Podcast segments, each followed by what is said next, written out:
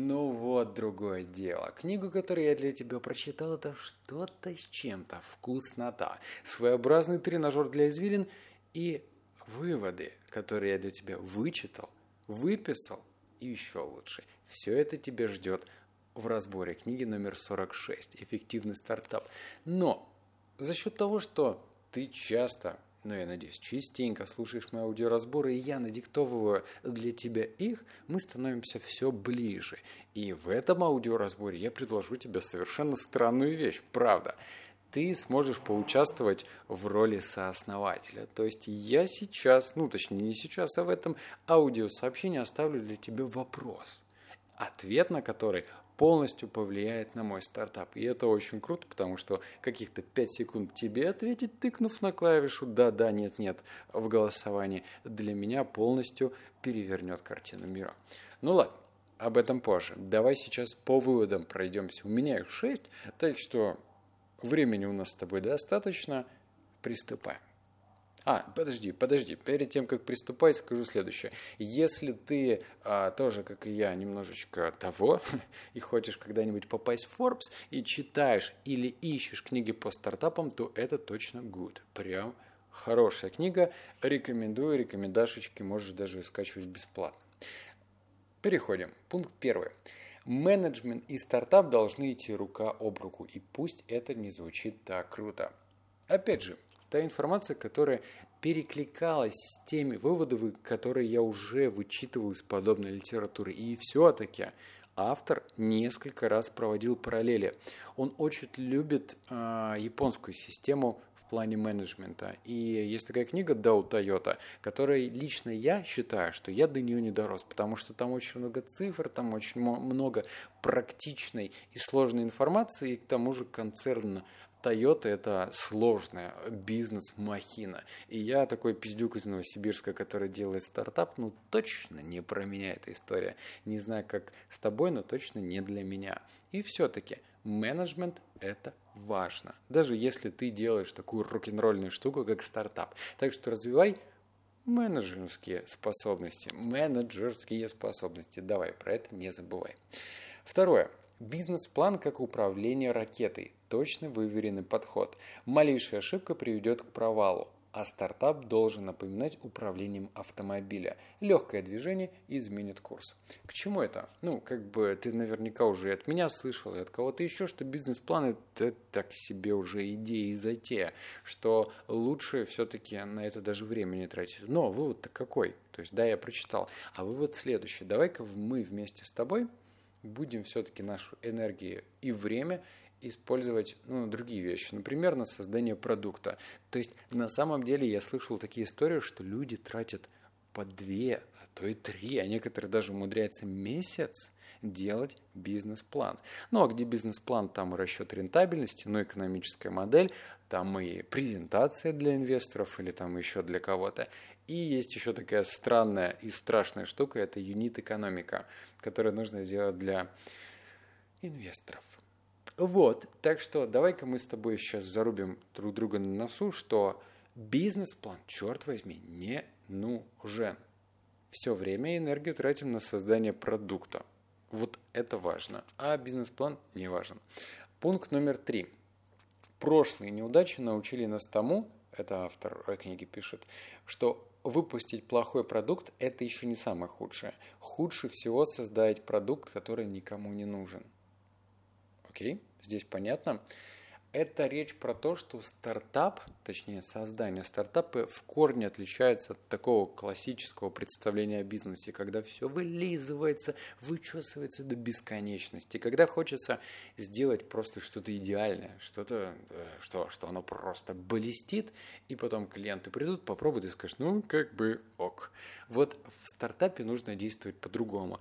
Э, много есть доводов за, э, за эту теорию. Ну, например, один из самых главных – это не перегореть. Поскольку у каждого из нас ну, мозг это все-таки ленивая скотина, и через некоторое время мозг начинает придумывать оправдания и, и немножечко лениться, да и там родственники, друзья, знакомые могут каплю в море добавить из разряда «ну что тебе этот стартап, делать что-нибудь серьезное». Вот. И здесь срабатывает та штуковина, что если ты, например, год занимаешься подготовительной работой и не видишь результата, то это, ну, типа, плохо, очень плохо.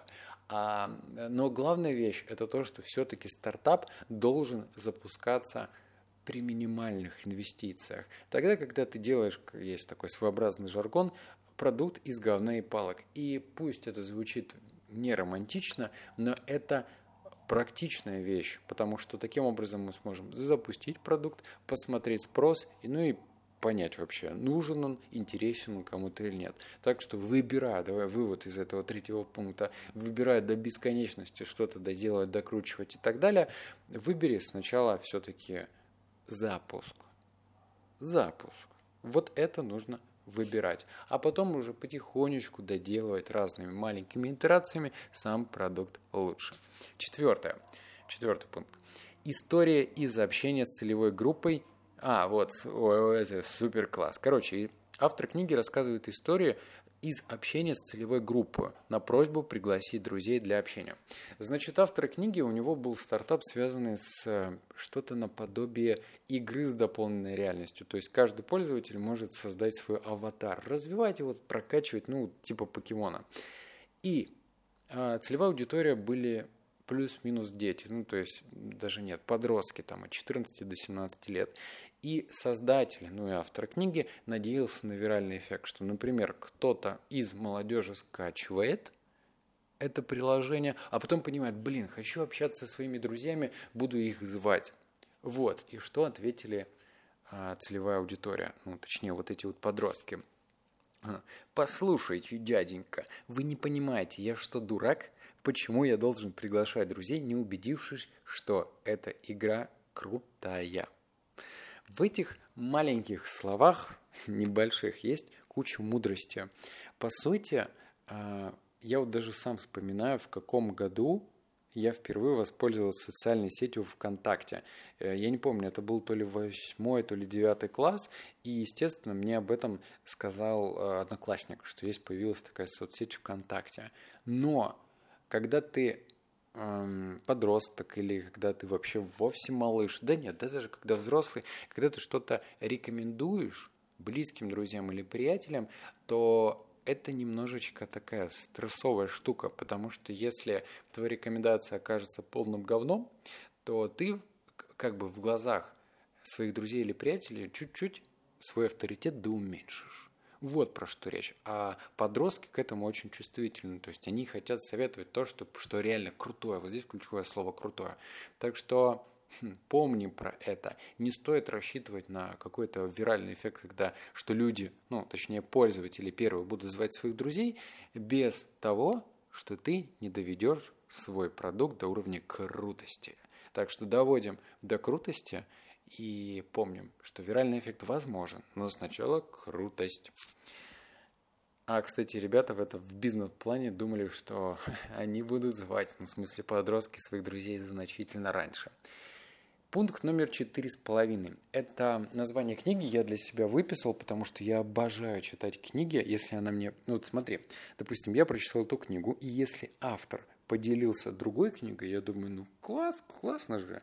И я ее выписал. Книга называется «Поиск бизнес-модели. Как спасти стартап, вовремя сменив план». Не читал, прочитаю, потом дам тебе обратную связь. Ты самый первый об этом узнаешь.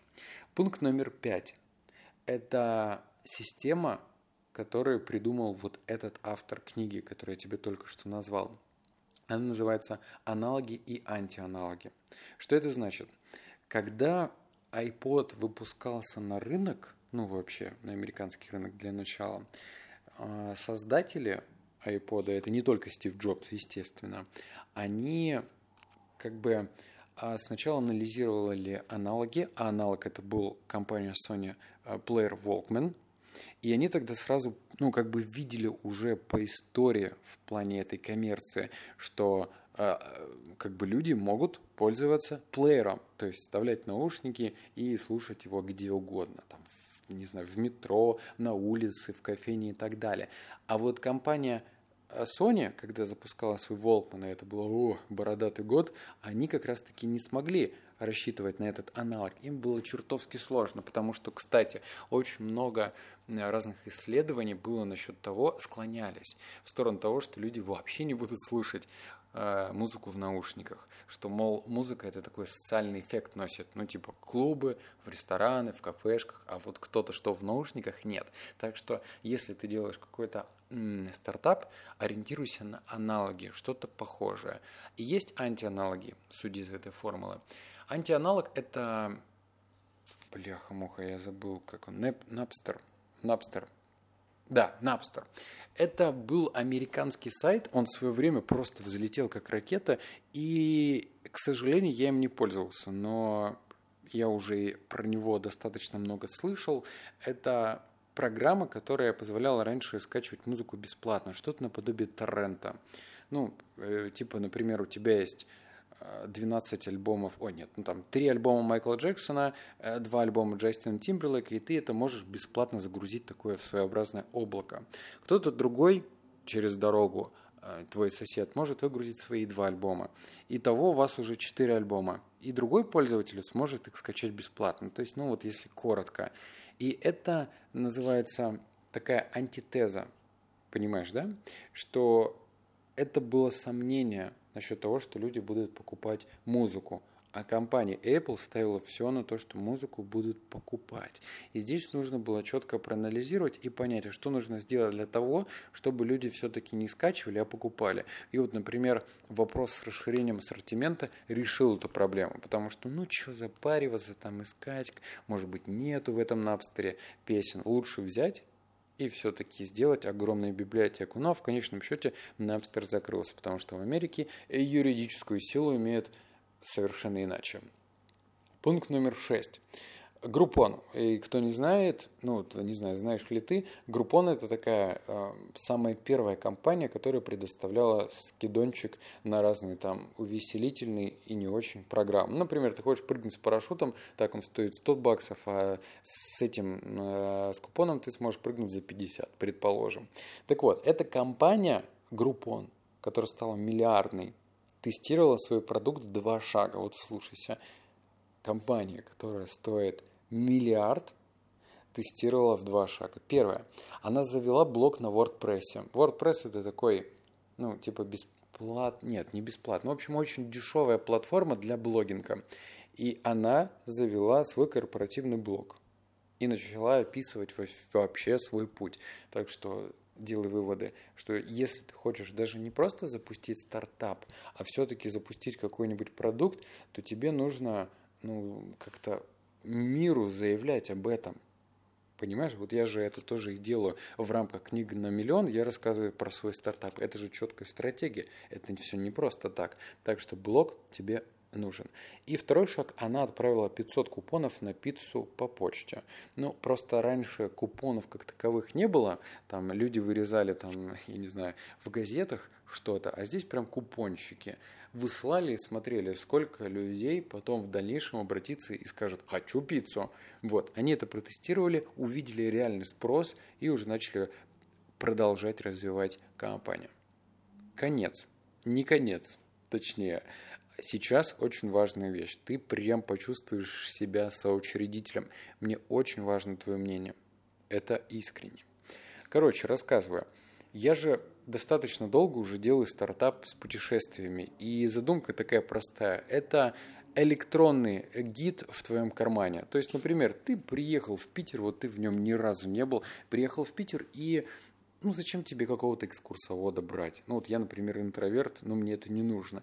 И у меня ограниченное количество времени в Питере. Я хочу посмотреть самые ключевые достопримечательности, но в рамках маршрута, потому что все э, приложения, которые есть, они делают как? Открыл карту, и ты там точечно все эти достопримечательности раскиданы, хрен пойми, как до них дойти. Вот, например, там э, условно в Италии очень много иммигрантов. И если ты свернешь не туда, есть риск, что тебя изнасилуют афроамериканцы. Шутка, конечно, но все-таки очень похоже на правду, потому что есть прям кварталы, где заселены только иммигранты. И там прямо стекла выбиты. Вот про Неаполь я говорю, в Италии есть город Неаполь, там просто миллион этих афроамериканцев, и там и стекла выбиты, и граффити, и, и у тебя ощущение сложится максимально отрицательное.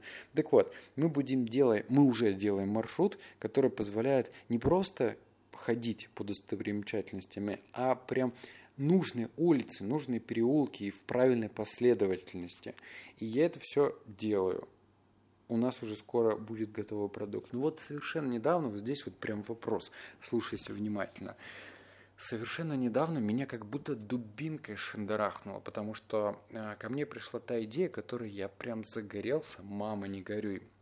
Она немножечко другая, но также связана с путешествиями. Идея такая, я хочу дать возможность людям путешествовать, не выезжая куда-то, прям с телефона. То есть ну, например, представь, ты открываешь телефон, и ты сможешь, листая влево или вправо, а, смотреть, как люди другие путешествуют. И, соответственно, ты можешь этими людьми управлять. Даже так. Что это значит? Например, человек идет, вот он по Риму, и все это тебе показывает, записывает. То есть его задача быть максимально интересным для тебя – и если он интересен, то он набирает много людей, которые его смотрят. Но это такой Twitch своеобразный. Twitch – это и эм, компания, которая делает прямые трансляции для игр. А здесь такой своеобразный Twitch для приложения. Разница в том, что ты сможешь таким образом путешествовать по разным интересным для тебя местам. Ну, не хочешь ты смотреть Колумбию, да смотри ты Сан-Франциско. И там блогер будет ходить и показывать все это сами. И их задача быть интересными. А, клевая бизнес-модель в том, что таким образом пользователи генерят контент, а не я, потому что мне, бляха-муха, для экономии нужно озвучивать э, при первой версии все самому. У меня три человека будут делать текст. Это капец геморно. Но я все-таки это все запущу, мы протестируем, посмотрим. В этой версии несколько иначе. И Здесь клево то, что ты сможешь не просто путешествовать, а управлять туристом. Например, ты ему можешь сказать, слушай, а ты можешь вот взять здесь кофе и сказать мне, как оно тебе на вкус. Или ты можешь вот на этой улочке свернуть направо. Или ты можешь здесь остановиться и показать мне подробнее что-то. То есть ты сможешь не просто, допустим, путешествовать через телефон, ты сможешь управлять туристом. И монетизация здесь будет идти через донат, но об этом позже. Вот, я озвучу тебе, пожалуйста, дай обратную связь, что ты насчет этого думаешь. Я склоняюсь к тому, что я это реализую, я это сделаю, но вторым шагом. Вопрос, насколько быстро мне это нужно делать.